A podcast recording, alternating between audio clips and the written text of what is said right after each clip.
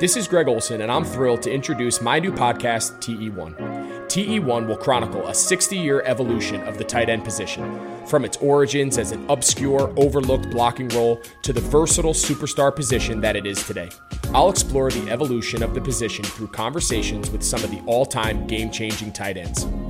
And just like the incredible tight ends we sit down with on my new show, the Chevy Silverado is in a league of its own. This truck is all about grit, strength, and dependability, the same attributes it takes to be a tight end.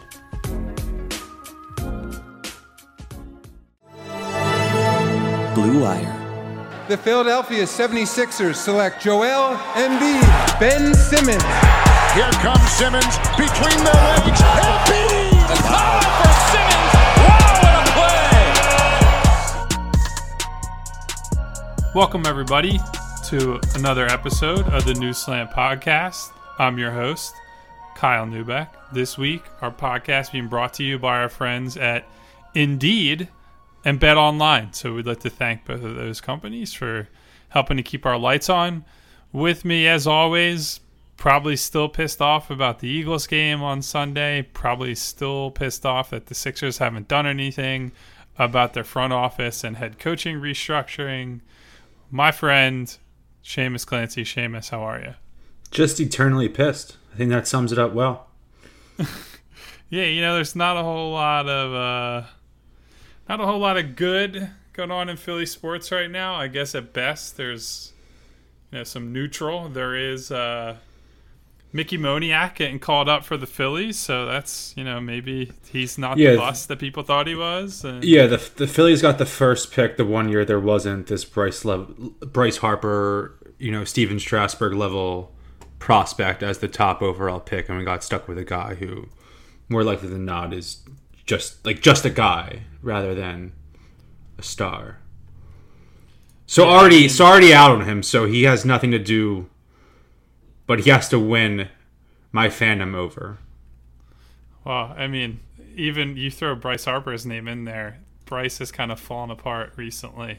I mean, if Mickey Moniak's not making several All Star teams and winning an MVP, I'm he does- saying, even the like very good baseball picks. So, Sure. like, you know, he's been he's had great years. He's also had some kind of meh years. Uh, so, you know, baseball is what it is. That's probably part of why that sport just annoys me so much. There are guys that are like, oh wow, he's hitting the shit out of the ball, and then the next year it looks like he's never played the sport before. So, it's just the regression is so weird and almost you kind of this is why I kind of faded out of it for a bit. Like, there was no reason to get excited about certain players because you knew that they were going to eventually crash down to earth. So it was like the game became too analytical in a way where it's like.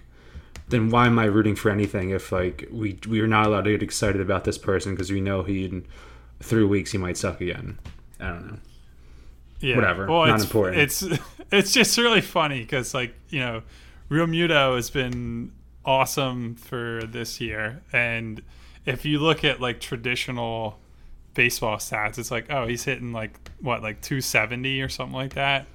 It's like man, that that's he's one of the best guys on there. There's just like, but his OBP or his slugging is this and Positional Either way, value. they should all yeah positional value. They should all be fired if they don't resign him. But that's a that's another podcast. yeah, Uh, more up on Pedro the, Martinez.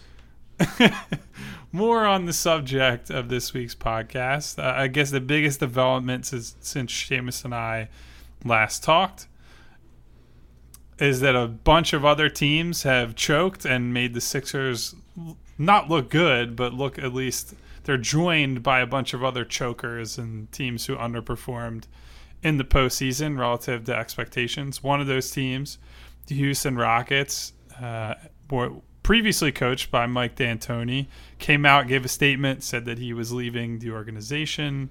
The writing was kind of on the wall there for a while, regardless of how this season shaped up. Didn't seem like there was going to be a long term fit there. And on top of the previous connection that D'Antoni has to the organization, was brought in uh, under Jerry Colangelo's watch in late 2015, I guess it would have been. Um, now there are reports, including from the Inquirer's Keith Pompey, that D'Antoni is basically the front runner for the job. I believe he characterized it as it's his job to lose. And Shamus, you've been more pro D'Antoni than I have in the past. I think when we've talked about him. So, you know, does that inspire any confidence that they're looking at him, or that he's that like that far up in the the coaching race? And do you still feel the same way that maybe you felt about him uh, when Brett's firing was theoretical and we were still waiting for you know the chips to fall? I think I've cooled down a little bit just because of the roster issue. I mean, I, I could see a scenario where hiring him comes with the caveat that they're trading for Chris Paul or something wild along those lines. They have this plan to acquire this dominant, you know, ball stopping guard or, you know, this imaginary scenario where uh, MDA now has Ben Simmons shooting 10 threes a game or something like that. That's not going to happen. But my, my issue right now is the process, pun not intended, with they're supposed to make all these front office changes. And it's been, how long would you say, three weeks or so? Uh, I it was August 24th that they fired Brett, and the next day they had the presser with Elton Brand. So six days in August. We're recording this on 16, so about 22, 23 days. It's Exactly. about three, four weeks now. No word. We don't know if the Colangelo cronies, known as Alex Rucker and Ned Cohen, are still going to be part of this team going forward. We don't know if Elton Brand is truly going to be the top decision maker going forward. But nonetheless, we already have narrowed down our coaching search to a single guy, despite not knowing if this front office is going to be the one in place in two, three weeks' time, in a month from now, two months from now, when the season starts. So we're just repeating the things we do, going back to when they hired Bryan Colangelo, to not interviewing, not even holding a true interview process. We're going over multiple candidates. It's, you know, just Colangelo leaving and keeping his shady staff around him and then making Elton Brand the figurehead, even though he hadn't had any NBA front office experience whatsoever. So MD is fine. I don't. I've definitely been pro in the past. The more I, I think about it, the more the Ty Lue option is out there and is tantalizing, and it seems like something that you know seemed realistic for the Sixers, or a deal was close for the team. And I'm more mad about the process of things more than MDA himself, which I think is a good coach. Obviously, a coach who has you know what's fair to say revolutionized the game at multiple points. But I don't think that's necessarily going to happen here. Uh, I think he would hate Joel. Uh, I'd love to see him with Ben and see if he can just ignite something with him. And if they were to make a trade for another guard, a CP3 type, maybe even Jrue Holiday, uh, there could be something to that. And he's someone I would definitely approve over compared to a Billy Donovan or you know your traditional fodder of Mark Jackson, Jason Kidd, etc. But my issue here, again, what the fuck is the team doing with their hiring process, their delineating of tasks, their hierarchy? Yeah, I just so I'm gonna focus more on the actual basketball part of this first, and I think if you think that D'Antoni is the coach for the team, I'm not saying you specifically, Shamus, like the royal you. I think if you think D'Antoni's the coach for this team, I have to ask you what fucking roster you believe he's coaching because he has never he doesn't he's not really interested in big men generally, right? Like that's not his thing. But the guys that he has coached and has given more opportunity to are the like hyper athletic, happy with just rolling to the basket type wingmen. Like the the first one of the or big men. The first one of those in Phoenix was Amar'e Stoudemire, who was a defensive train wreck most of the time, but certainly a, a super gifted pick and roll big man. Second one of those in Houston is Clint Capela. They end up trading him, and D'Antoni gets to kind of go full D'Antoni. And it was, I shouldn't say full D'Antoni. It was full D'Antoni and full Morey because it was small ball and all that other bullshit. But D'Antoni is not interested in posting up. D'Antoni is not interested in guys who are occupying the paint and making life harder for drives and, and pick and roll play.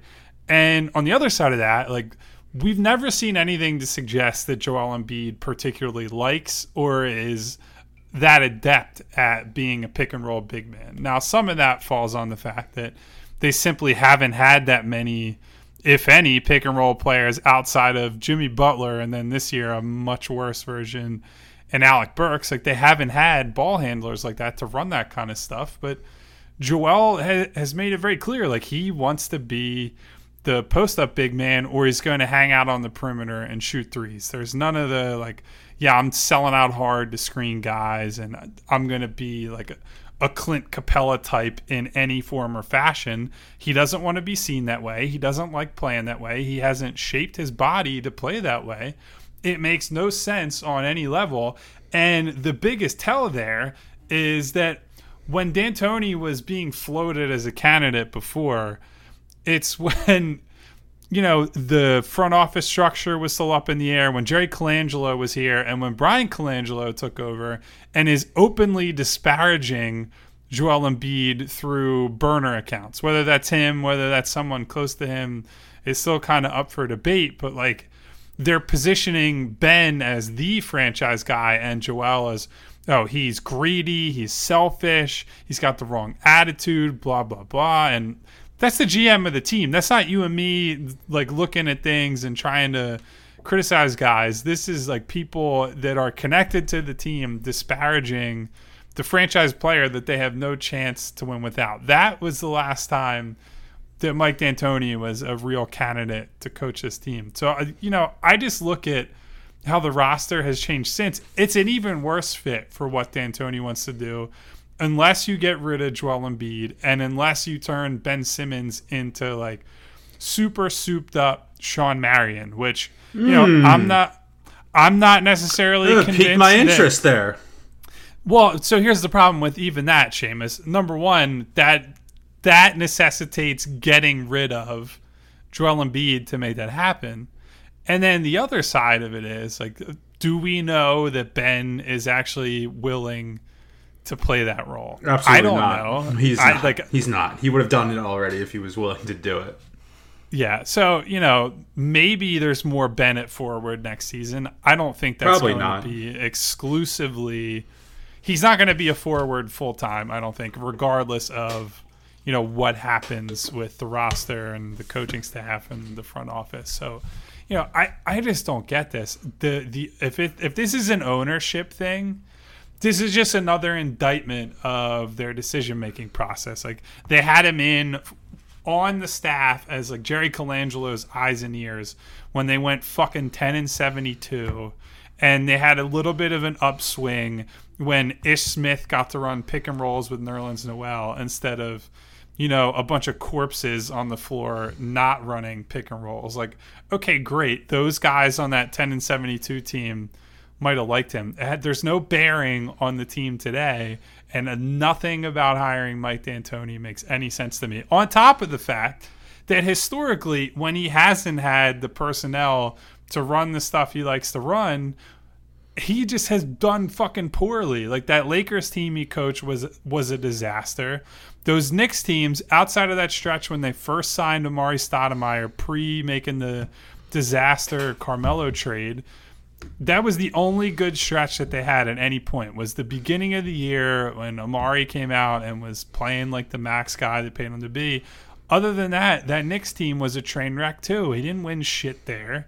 He didn't really change much about his offensive philosophy.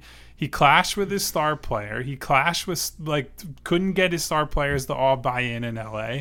I don't know what people see. If you have the personnel to do what D'Antoni wants to do, great. Go to fucking Indiana. He'd be great. He makes no sense here. And I just I, I like independent of all the other front office shenanigans that you know we've discussed to death. I just think it's a it's a move that shows somebody or perhaps multiple somebodies in this organization don't know what the fuck they're looking at.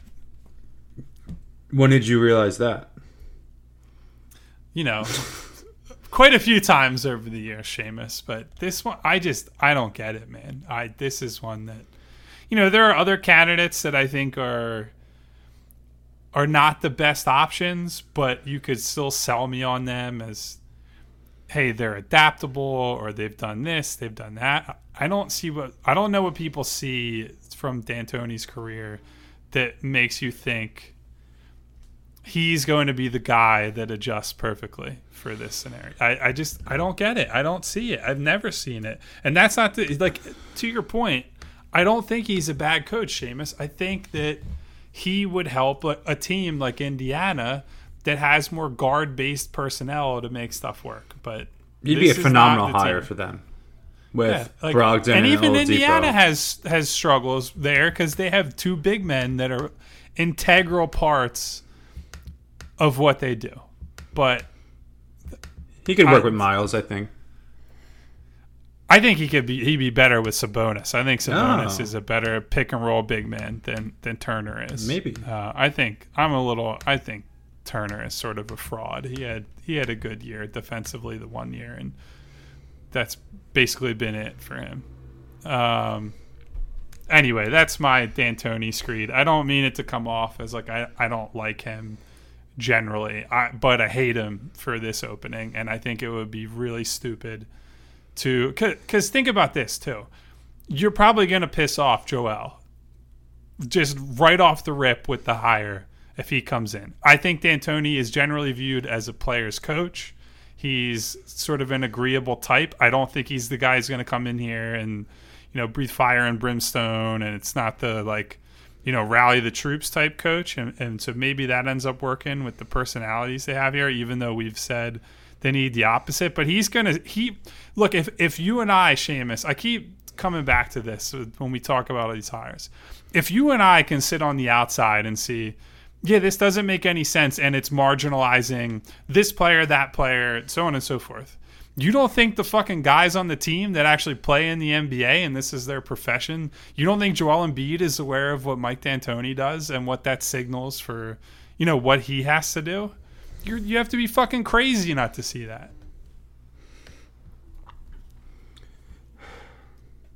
I've somehow worked myself up into a, a fervor uh, over this, despite the fact that like it means almost nothing to me personally. How old do you think he is? Unless you know. I saw it today in an article. You might have just I do it. know, and I know he looks way younger than he actually.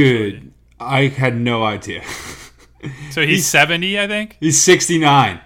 Or I guess Yeah, maybe turn 70 soon. That's insane. He's old as fuck. I don't.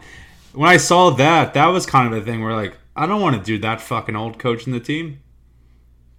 Right, and uh, like that's another thing. And I've been pro him in the some- past because it was an option compared to Brett, who I've been totally out on.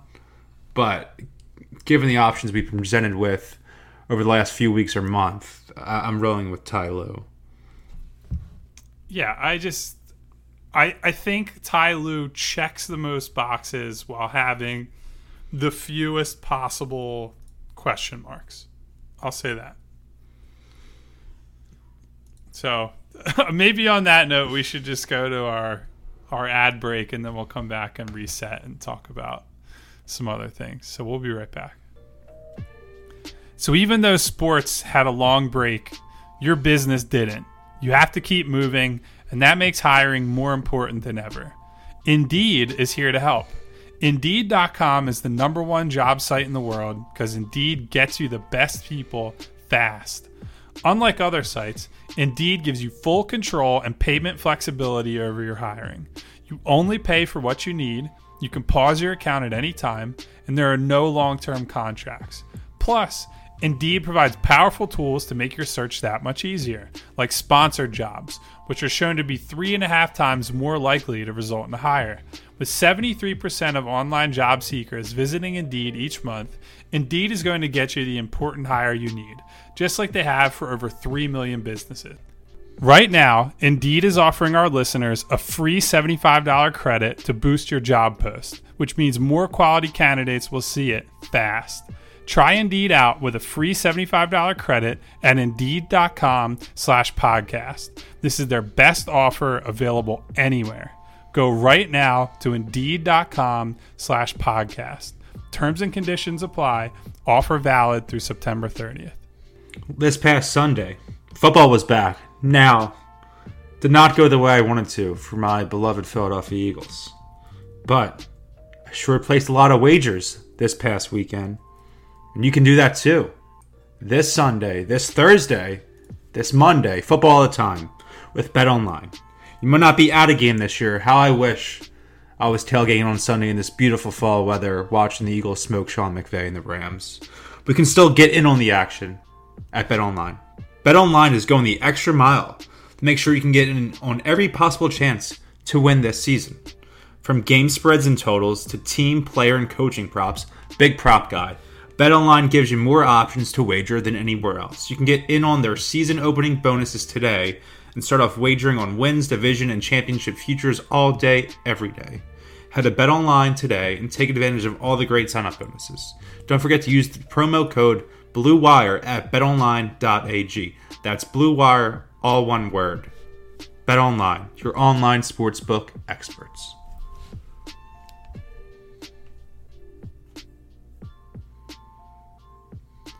All right, so now that I've gotten my D'Antoni riff off of my chest, and Shamus has complained about the uh, the front office scen- scenario situation that we've talked about for several straight podcasts. We'll hit the third tenet of most recent podcasts, and that's complaining about Joel Embiid relative to expectations, and talking about some recent awards. So we're recording this on Wednesday night.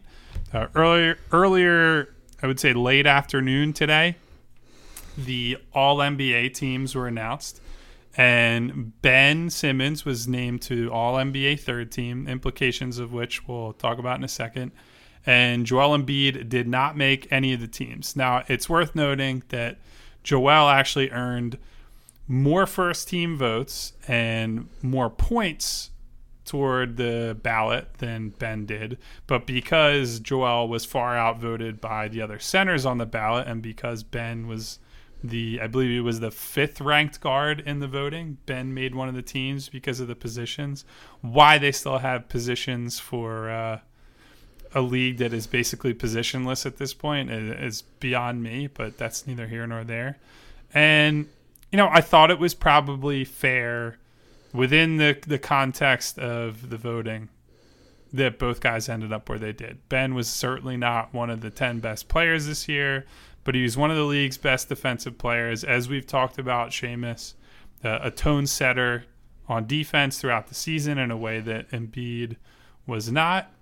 And I, I, I don't think that Joel deserved all NBA this year. I think, and, you know, we can also touch on who he's compared to right now. Like if you look at Nikola Jokic in the playoffs, he has been straight up better than Joel Embiid. And I have long been carrying the banner for, you know, I don't believe in Jokic and I think teams can hunt him in the playoffs and so on and so forth. But he has outperformed Embiid when it matters. And he's put up he's a great offensive player that has managed to hang in there defensively against teams that are sort of built to exploit guys like him, and it's hard to continue making the case that Joel is a better big man than him. And so that's where we're at. I have to.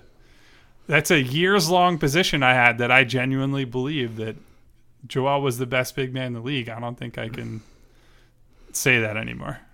I'm facing a similar harsh reality that after what we've watched in these playoffs, it's clear Nikola Jokic is the best big man in the league best center in the league. I don't know why Anthony Davis is listed as a center because he's a fucking coward who refuses to play center when his team. Yeah, that's a most. whole other thing. That's, that's a whole ridiculous. Thing. I, I mean, I don't think we can get too as Sixers fans, as a Sixer fan myself, you a reporter, can get too in on him because Ben Simmons doesn't want to play the right position either. So I feel him, even though he still is a coward.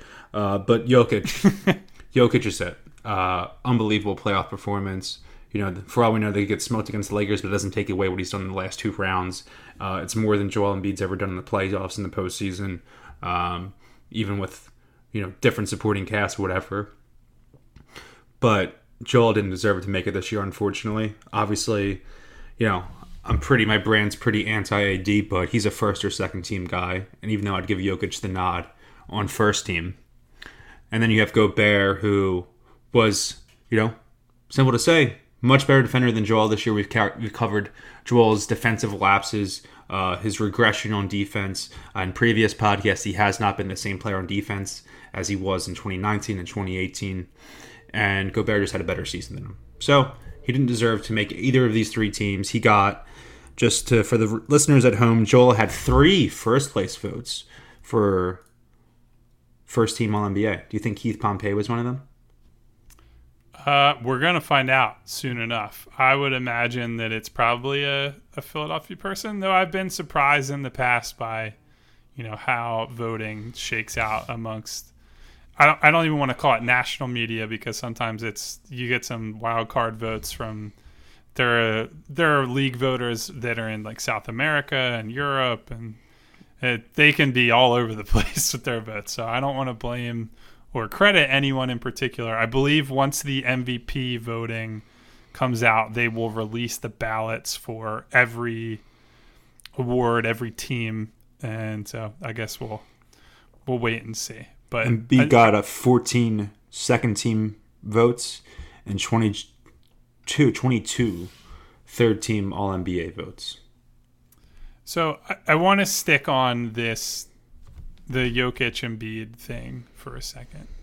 Um, you know, Shamus, one of the things that we've talked about over the last, let's call it like month or two, is this idea that we haven't seen Joel rise to the level where he's truly carrying the team, and that when the chips are down, he just hasn't summoned the ability to carry them out of that right? Like when they when they look good and when things are going well obviously he he it's because he looks great and because he's engaged because he's so active. But I, I think a thing that Jokic showed me and that other Jamal Murray showed me for that matter on the Nuggets that other guys have shown me through those playoffs that there's a difference between being able to you know put up a bunch of numbers and actually being able to will teams to wins like Jokic and Murray in that series against the Clippers they that team had their backs against the wall several times and those guys just almost like by themselves dragged them to victory whether that was Jokic is getting double team and he's getting 15 assists. He's making off angle shots. He's playing more engaged defense. Murray goes on these long scoring runs. Like, what is the signature moment of Joel Embiid's playoff career to date? The the thing we talk about in these series, like last year, the whole thing was, hey, the the Sixers win a title if they have I don't know, not Al Horford. Like if they had Kyle O'Quinn last season instead of Greg Monroe or Boban, maybe they win the title because his plus minus was so significant. But nobody says like, "Oh man, that was a, a great game or great series that Joel had." It's just that the people behind him sucked so bad. There's not been a game in the playoffs where we're like, "Man, fucking Joel Embiid went out there and just wiped the floor with these guys." It, it hasn't happened. We haven't seen it.